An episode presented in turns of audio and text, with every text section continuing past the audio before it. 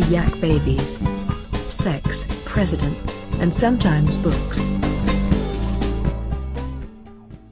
Welcome to Yak Babies, the only podcast on the internet sponsored by Happy Harry's Wound Clinic. We have Giggles and Gauze. I am Aaron here, my personal pals Dave. Hey, boys. We have Brick, Ouch. a client. And then we have calling from Old Ireland, as always, Old Irish Nico. Hello.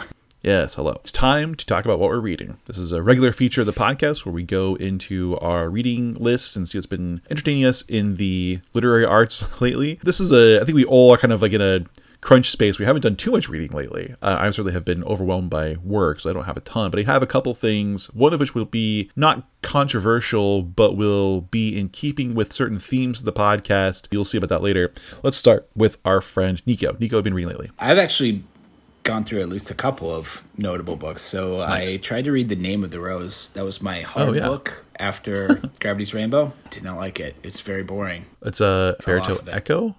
Yeah, it's about a 12th century monk like Yeah. investigating a murder, but it's like 90% just like monks talking about the Bible. I couldn't, I couldn't, couldn't take it. More murder, less Bible. Yeah, exactly. Yeah, it was just so. There's just so much laughter is against the Bible. Well, no, it's not, brother. Blah blah blah. Because blah blah blah. Then, hmm. No, no. Did it win the Booker? Uh, it. I don't know. It won something. So then after that, I tried to read The Blind Assassin. I'm still reading it, but it it did win the Booker. That was the one I didn't r- realize won the Booker until I had bought it. Oh. I realized live on the podcast that it won the Booker and was Right. upset about it. I don't understand why every book that has won the Booker has to do these bullshit with like dialogue and ca- naming characters. Like there's so the B- Blind Assassin has a novel within the novel and all of the passages from the novel within the novel have no dialogue tags, no no dialogue quotes, no nothing. So the dialogue just runs into the rest of the action. Characters are not named. You don't know who's speaking. You don't know who the characters are because they're literally never named. It's annoying. I'm hanging in there for now but who knows? And who's the author on that again? margaret atwood Oh, right. Gotcha. then i read uh, termination shock and i didn't finish that either so that's the new neal stephenson book that just came out Oh. and holy shit his like his worst impulses are getting like he is leaning more and more into his worst impulses it's just now it's just like literally let me talk about a plane landing for 45 minutes so there's there's like the the opening scene is the queen of the netherlands is landing a plane and she hits a pig on the on the runway and it like it causes a plane crash. But that scene is 90% like in order to land the plane you have to reduce the drag and you do this by putting the flaps down and blah blah blah and then you have to get down to the vref which is uh, about 160 miles an hour and so for a plane this big it's like no i do not care. I do not care about about vref at all. I care about hitting the pig. Like just get to the fucking pig. Right. Like Neal Stephenson got really into Microsoft Flight Simulator and is like just like wants to share his knowledge from that. it's a hundred percent like he just does whatever he wants to and doesn't think to to to to decide whether it should be in a book or whether it's mm. entertaining to a reader Right. at all. So that's annoying. And then and then we read the Midnight Library f- hmm. for our book club, which is by Matt Haig, and it's it's about this woman who dies, and then she goes to the Midnight Library and gets to gets all the books in the library are different lives that she could have lived if she had made different choices. Sliding So doors it's yeah, so you kind of immediately know that she's going to choose her original life and like be you know learn to love it or whatever. Uh, so that That happened. I don't know. I just can't. I just can't get behind like it's like half. It's a Wonderful Life. Mostly, it's a wonderful, wonderful life. Like I just don't like that arc Mm. where it's like nothing changes except the character, and then they learn, oh, the solution to my crippling depression was just to appreciate my life more. Right. I don't know Interesting. bunch of bunch of misses. There is definitely a spin-off podcast here where Nico reads the Booker Prize winners Yeah. or nominees and just like goes through. aren't we gonna do Booker or Hooker? I feel like I could if I if I read the nominees, I could pick the winner because it's just gonna be the one that's the most bullshit. and they they like a very specific uh, kind of bullshit, which is also incredibly easy to do. It's just like take out all of the normal things that help a reader understand what's happening. Right. and then put a bunch of shit. Just put it. Just pile up the fucking words in a way that doesn't make any sense to anybody, Yeah. and you'll win the Booker. Maybe we need to. Maybe we need to just instead of trying to campaign for governor of Wisconsin or whatever, just do what we can to get Nico on the Booker committee. Yeah, we should, we should try to install a Yak Babies partisan into the Booker committee. Change the stuff around. you. Fuck you. Fuck you. Hate you all. This year's judges include a litany of celebrated authors and critics, and also one of the Yak Babies. When crotchety Grinch, who's just gonna hate everything. yeah, a literary podcaster. It'd be like that year that nobody voted on the or nobody picked a Pulitzer winner. Yeah. Nico just Every Nico's on the board, but he vote. never puts in a vote. yeah. I think that was the Swamplandia year because I read that book and I was like, "This, it's fine. Doesn't Yeah. doesn't need a Pulitzer."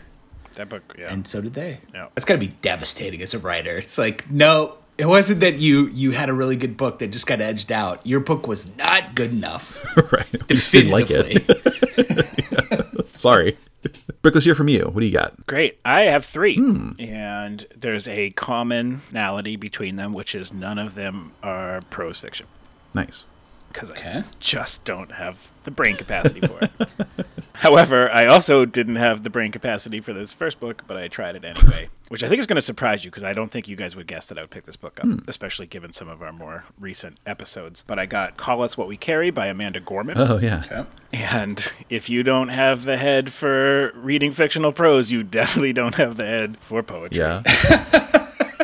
I'm just so I it's it was just so hard to there's there's a couple poems in here I really liked when she gets a little more more lyrical and traditional. There's also a lot of poems that are, I I- think one of the things I'm learning with with my own trying to read mm. poetry is I just don't have any patience, maybe anymore, or maybe I never did for poetry that seems like at least fifty percent just fucking around with hmm. formatting. You know, like, and I don't know if that's because Instagram poetry. yeah, but it it existed before that. But like all of that, like it's just you just took one couplet and then spread it around a page by putting spaces everywhere and a couple like brackets. It's like I don't. This doesn't make this any more interesting to me. In fact, I'm going to skip the rest of them. Right. So I did that.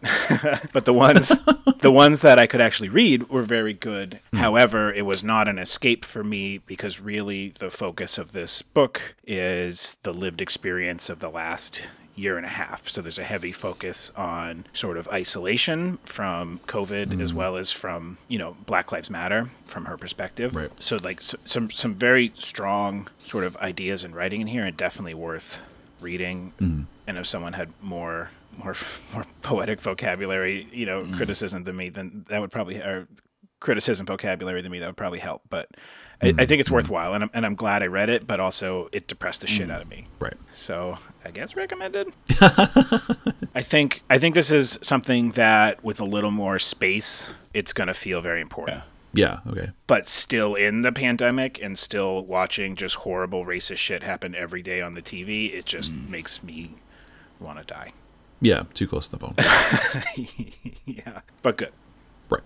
All right. A recommendation by our friend Aaron Block here a long time ago, and I and I finally picked it up, was a comic book called Ultramega, Oh yeah. Nice. the first volume Stand with Humanity by James Harren and Dave Stewart. Feeling pretty pretty mixed on this, Aaron. Really? The art is awesome. Mm-hmm. And like the idea of it is cool. It took me a long time to get my head around what the fuck was happening in the story, and Yeah. more importantly, like, did I care? Fair enough. I can see that. like I think the second half of it I started to to care a little more and like sort of get into it. The first part there's a lot of like who's this guy? What's happening? Like wh- what's what's this? Like the general there's like some kind of disease that just randomly turns people into kaiju like Godzilla kind of monsters. Yeah. So it's just kind of mayhem uh, and like and the art's the art's pretty cool yeah. The art's amazing. like really cool. Yeah. So I found myself more enjoying flipping through it and not wanting. I, so I, I went through it a second time and I honestly didn't even read the words, and I and I liked that second pass better. Gotcha. Yeah. I don't know. I'd probably pick up pick up the second volume because the the story did start to find its find its direction. The first half, like I, I couldn't have predicted what the second half was going to be. It just it was like which characters are important, like what's what's happening here. Yeah. So- So, like the basic premise is yeah that this disease turns people into kaiju, and there's three sort of champions who've been chosen to defend Earth against these rampaging monsters. But they're I don't know I don't want to say like average people, just like they're not like heroic types. They're people who are sort of like traditional like superhero types. They're kind of like just like you know people schlubs, Just just dudes. Yeah. and they get decimated by this one giant monster who is like the son of. Or no, eventually the son of the hero is like also a monster. It gets kind of complicated. And so the first issue, like the main character dies.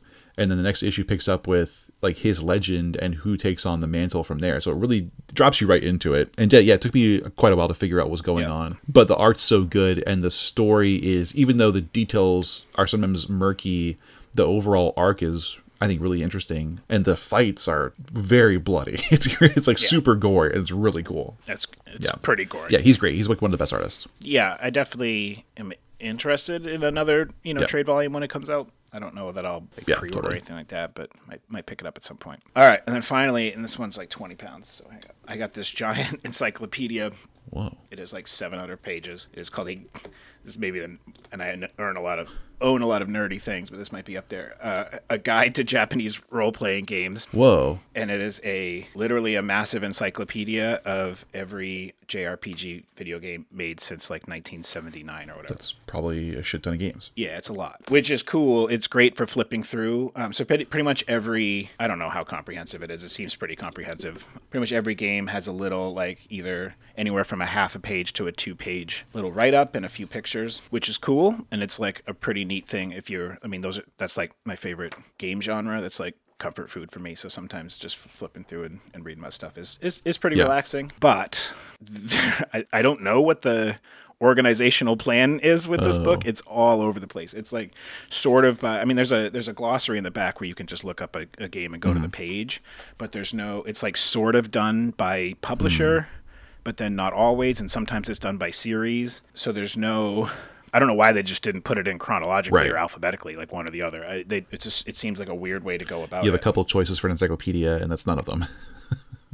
Yeah, so strange. Uh, and then the other thing that's strange, not strange, because obviously one person, it would have taken their life to write this whole thing. There's uh, like lots of different contributors. So all the different, you know, there's probably like 40 different writers that contributed the, the different blurbs. And then some of them are, you know, more objective, like here's what the thing is. And then some of them are like little capsule reviews. And then some of them are written by like clearly uber nerds that are just you know so there's no there's not a lot of consistency in the in the sort of voice or approach to the to the write-ups but it's still pretty cool it's a fun thing to i flipped through it a few times and to actually read the whole thing will take me forever but That'd be good. I feel like bathroom read too, like just like on the can, just flipping through, reading up a couple games. uh, it's like 20 pounds Maybe do some it's so heavy couple. maybe not reps. 20 I'm, I'm, I'm gonna go maybe i'll put on this thing here i'm gonna go with 11 11 Okay. pounds I, would- is- I would go under five. Wow, I'm gonna go with 17. I go with 38. 17 pounds? Nico's definitely close I feel like like if I pack Heavier than- if I pack a carry-on bag for a four-day trip, it's 15 pounds. It's wow not. nico nico wins price is right rules it is 5.8 Wow. pounds That's that's heavy. Yeah. Sure. Yeah, that's good. I hadn't thought about that, but yeah, you're right. Like 50 pounds of it as a bag is like you have to pay extra to put on the plane, right? Yeah. So It's like you can barely lift it. right. Yeah, did import it from England, so they Oh, had so to it's a at some crump inside of it. And the, the author of this is, or the editor is named Kurt Kulata. I'm mostly saying that so I don't have to look it up when I type in the show notes. And the Coolatta is named after him. That's he developed the drink at Dunkin' Donuts. yeah, he also invented a weird, a weird frozen coffee. Who was That's what it? he's most famous for. Who was it who said he invented the frappuccino? Oh, Kenny G. What? What? Yeah. There was just some I just Wow. read some savage review of the Kenny G documentary and one of the things was and Oh, then he claims he invented the frappuccino. Maybe he did. If that's true, that's awesome. I gotta give props to Kenny G for inventing the Frappuccino if that's the case. yeah. Brick, what would you say is your favorite JRPG? Hmm. Probably Chrono Trigger. Hmm, hmm. That makes sense. Do you think they could make a Battletoads role playing game? Yep. And should they? Yeah, they, and they should. They they did make Really? a new Battletoads game. That, Disagree uh, with is that. I disagree with they should. It's but fine. Yeah. Should they can. I would play it. I love Battletoads. That makes two. It makes two of you. I would play. I would play that also. It'd be great. Yeah. Big fan of Zitz and Rash Oh, and Pimple. I think was the other one. Ugh. The villain was a woman with the large breasts. What a game! Wasn't it? Wasn't it like Slug for a butt or whatever? That's Earthworm Jim, that right? name? Yeah, Oh no, that was Slug Earthworm Jim. No, was Earthworm And Professor Jim. Monkey for a head. Dave, what does your reading look like these days? Mm. It looks like I'm in the middle of about four things, and I I don't. I haven't Hmm. finished anything aside from The Grinch since the last time we talked. But maybe in in January I'll have something. Did I talk about Milwaukee Noir last time? No. I did. That is something I did read. It's been a few months now. But Nico, do, have you ever read anything from hmm. that series? It's like a series of noir story collections that they pick a city and state, city or state. Huh. No, They're fucking terrible. Yeah, there's a bunch of them. Yeah, they're terrible. yeah. I had to, I read the Texas one for. I read the review, like, Boston one a long ten time years ago. ago. Yeah, what did you think? Hmm. I remember not liking it. Yeah. so I didn't like the Texas one at all. I picked up the Milwaukee one just because I became aware of it and I'm from Milwaukee, so like I thought I would check it Right. out. So it's like I've only read two out of the, you know, there are many dozens of them by now, so I I guess I shouldn't like shit on the whole series, but of the two I've read, I would say like maybe for every 10 stories, 4 or 5 of them are like, you know, immediately forgettable, mediocre useless writing. One or two are like pieces you would read in a literary magazine and be like, yeah, all right, that's that was, you know, well done. And the rest are just total garbage. Hmm. huh. Maybe the I would the garbage and the Yeah. forgettable are are pretty even. And then yeah, the one or two story Okay. per collection. For ten. I mean, it does seem like that is not not necessarily a doomed way to go about it, but it's I can see that going poorly because like, what's the difference between Milwaukee Noir and like Appleton Noir? Yeah, like, the thing is, is like often in a story it'll be like you can tell that the writer wrote it for this book. It's a story that could be set anywhere, but then he or she like throws the name of a bar into it, like a local well-known Right. bar. Like after all this, after this gunfight, we we went to Yeah. you know fucking Rosie's or whatever and had a beer. Like that they all right. yeah that they've definitely never been to. Just right, exactly. Google Maps. But uh, I mean, Yeah. I have to assume it's gone well because there might be. I, I should count, but there could be close to hundred of these books that have come out Jesus from this one publisher. Yeah, it's a big series. So people like And there it. are several that are multiple volumes. have to. Yeah, there are like three for Boston, if not more. Yeah. That's, that's Yeah. crazy. I feel like, yeah, definitely a lot of the appeal, I think, going into that series is you're going to read stories that have local references, right? You just want to, like, Right. and you want to be able to then go to the place and be like, oh, this is where in that story the guy Yeah. that got shot, whatever. It doesn't um, work for me. I don't. That I don't find that appealing. I would. I, I just feel like I would need more exotic cities like Singapore Noir, They probably have know, it. I mean, Tokyo Noir. Like that would that would be interesting. But Then But, they have like, like, random, like even you Boston. know, Richmond. you know, I don't know. that's Yeah. Feels like it's I would, designed I would go even smaller. even smaller. I would go, like, like, just a weird, like, Watertown Noir, small, t- Yeah, Watertown Plymouth Noir, Great. Sligo Noir. I'm sure there's a Dublin. Yeah. Round Rock Noir. yeah, Yeah, Just outside of Austin. Like, if they did a So we went to the Sligo, Express there's game. the housing. yeah, We went to Best Buy and to Panera Bread because there's nothing there that has any independent character. yeah. If they did a Sligo Noir, me and Kevin Bohane could finally. What's his name? Kevin. Barry. Yeah. Says, Barry. Kevin Barry. Kevin Bohane. could, could finally uh, become best friends. He's become a metafictional character. He's entered his own text. Become Kevin Bohane. I feel like Milwaukee Noir, if it doesn't have a story where a character is investigating the death of Squiggy, then it's not worth the price of admission. Like you got to have some kind of Laverne and Shirley or Happy Days story and to make that work. Yeah, and then yeah, I look through the bios and it's all like heavily published. Like the worst story in the Milwaukee one was written by a dude who, at least in his bio, claims to have published like dozens of books and New York Times bestsellers and won all these awards, and it's just Right. so awful. I wonder what percentage of their sales they get from like the impulse purchase aisle at Barnes and Noble, like in December when people are like, "Oh, I should get a present for Yeah. Uncle George. Uh, I gotta just get him this fucking Milwaukee Noir." yeah, Or like gift giving. I definitely have given those books as gifts to people because like, oh, you live in this part of the People country, you you enjoy this. And having never read any of the stories, Yeah. I'm just like, hope you like this. Yeah, The I will say the cover designs of those series are cool. They they definitely will lure you in with the judge a book by its mm-hmm. cover concept Yeah. because they look really cool. I'm always like, well, I want to read this. Yeah. This looks interesting. but then, yeah, it's got to stand out in the impulse aisle. yeah. Yeah. Guess the idea is better than the execution from the two that I've read. Oh, okay. I'm just looking it up. So it looks like landmark lowercase title. absolutely. Yeah. it looks like it's cool. It's like a nice little like Photoshop thing. It looks nice. So what else? Are, you're in the middle of. You said four books. So what are you in the middle of? give us some some teasers. One is called I got it along with Milwaukee Noir. It's called Milwaukee Anthology, and this is essays and poetry about Milwaukee put up by Rust Belt, who's a, a really good Midwestern publisher of Cleveland. So I'm partway through that, and I, I like it a lot. I'm still reading after maybe eight months ago I started it. Shit, Celine novel Journey to the End of the Night. I think it's Oh yeah, called, Journey to the Night. Yeah, I think that's what it's called. Yeah. it's a beast, but Yep. and it's been a while since I've even read any of it. But when I do, I, I like it. I Yeah. don't know. It's just, but it's it's one of those that's become like a project. We were that in uh, narratology, right?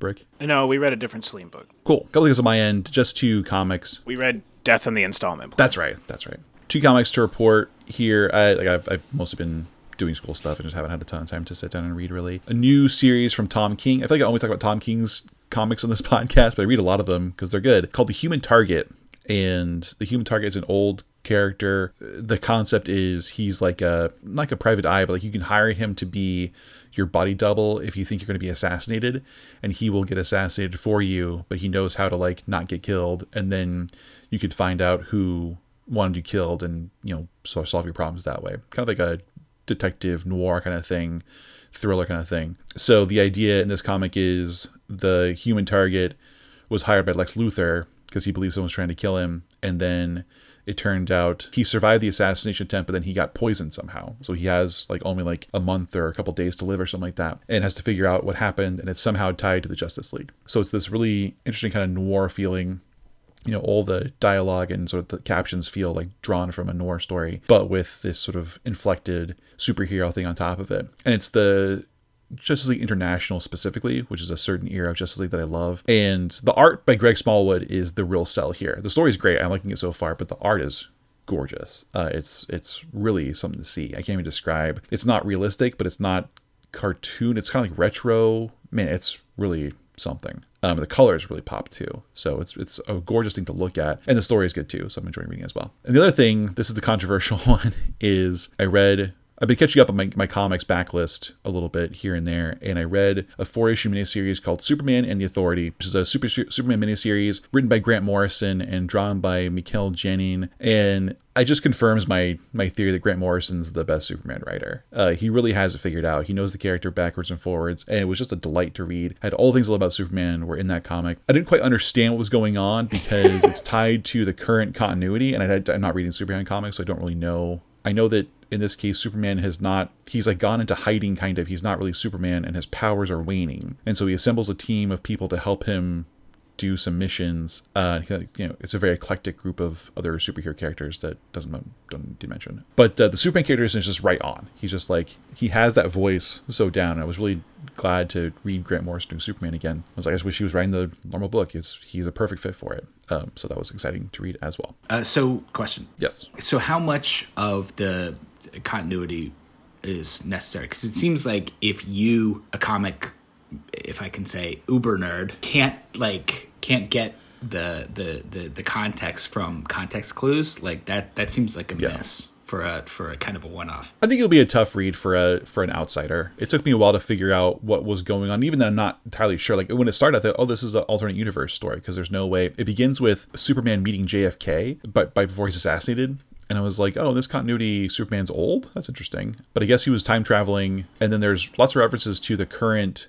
continuity about how Superman's son is taking over as Superman and the powers waning thing. I just didn't I didn't know enough to know exactly what was going on, but it was still enjoyable because I the story is really good and the, and the sort of characterization's right on. But you have to there is that you have to accept a bit of that. Well, I guess I just don't know exactly how this fits in, right? Yeah, but it's And mostly it's also kind of like details.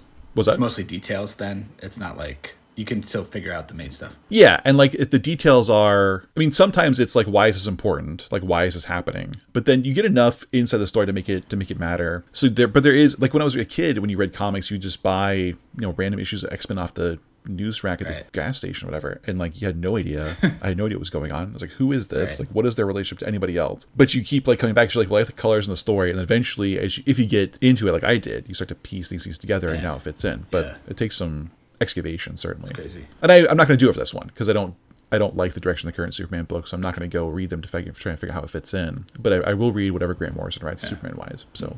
it's an easy sell for me.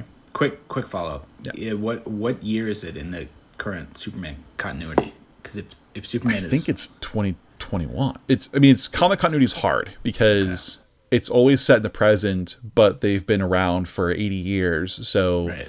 there's constant reset like when the you know Iron Man for instance, his origin is from the early days of the Vietnam War. That's when he got injured. And so they keep updating it. So then it was like the Cold War, then it was the Iraq War, and then the Afghanistan War. It's like sort of like kind of always a shifts up. So Right. there's some sort of, which is a sad comment on society. There's always a conflict always a war. In the middle of but they're always kind of like trying to like goose up. So it's like, oh yeah, Superman should be you know about like five years into his career at this point, even though you know all the characters have had more than five years worth of adventures. If you it's, you have to just like flex your mind around the instability of it all. And DC's done a thing. Their their kind of new continuity approach is that it just doesn't matter. They're like, you can tell whatever story you want to, and we'll we'll explain it to the multiverse, which is fine, I think. But I'm it does. so fucking sick of multiverse shit. It's everywhere. It's it's unstoppable. Get ready. That's the new thing. Ugh, Spider Verse unlocked it. Now it's gonna be it's gonna be everything for better or worse. worse. Didn't DC not being able to make consistent movies unlock it? well, yeah, I mean that too. I think Spider Verse was the one that sort of was the big hit where it was like, hey, you can just do whatever you want. You can just like, tell these have you can have as many Spider Man you want as want to in a movie, and everyone was like, oh, you can. And now there's gonna be a glut of multiverse the- movies. you could also do that Yeah. without calling it a Multiverse. But it's also if Yeah, you if you do the multiverse Spider-Man thing, like that was that was a great that was a great movie. But it was it was Yeah. not like a way to just have unlimited like nothing matters, just fucking bullshit. I don't know. Yeah, I think it's a problem that comic companies are trying to. They have to balance the audience, like people like me who are steeped in the continuity, know sort of what happened and have a connection to it, and then new readers who don't and want to keep reading the stories anyway and are frustrated or, or annoyed by the ties to continuity. Yeah. So it's, I think it's an interesting solution. They tried it, you know, a decade ago or two decades ago called Hyper Time, and never quite stuck then. It seems to be sticking now, where it's just like, ah, don't worry about it too much. You'll you'll figure it out. But then you have your continuity heads like me who are like, ah, but I this is the timeline that I had in my head for. It's like I learned this, so please let me have it. You just gotta let go at some point, which is part of growing up, I suppose. Well, listeners, tell us your thoughts on what you're reading these days on Twitter at YakBabies, and then email us at yakbabiespodcast at gmail.com. You can also find us on Patreon, patreon.com slash yakbabies, where you get our bonus podcast. And there's so much going on there for $1 a month. There's bro to bro conversations where we get into the just the most awful stuff I can imagine. Plus, lots of games. There's fun games and also separate podcasts. We have two spin off podcasts going on right now. There's Snack Babies, where we investigate the world of snacks. And then there is 101 Ghost Jokes Ranked, where we investigate our own psychosis and find there's a lot of it. and so, dig into that. There's Monster Draft. There's oh, tons of stuff on their Patreon. Go get it for $1. And then our merch, tinyurl.com slash shackbabies, where you can get all of our t shirts and stuff, mugs, etc., designed by Brick. All very good, all very copyright infringing. So, get on it now while they last. Until then, Yak Babies, yak enough. The Yak Babies would like to thank all their loyal listeners, and especially their patrons, both past and present, including Michael, Bonnie, Sebastian, David, Roger, Kathleen, Bailey, Andrew, and William Howard Taft.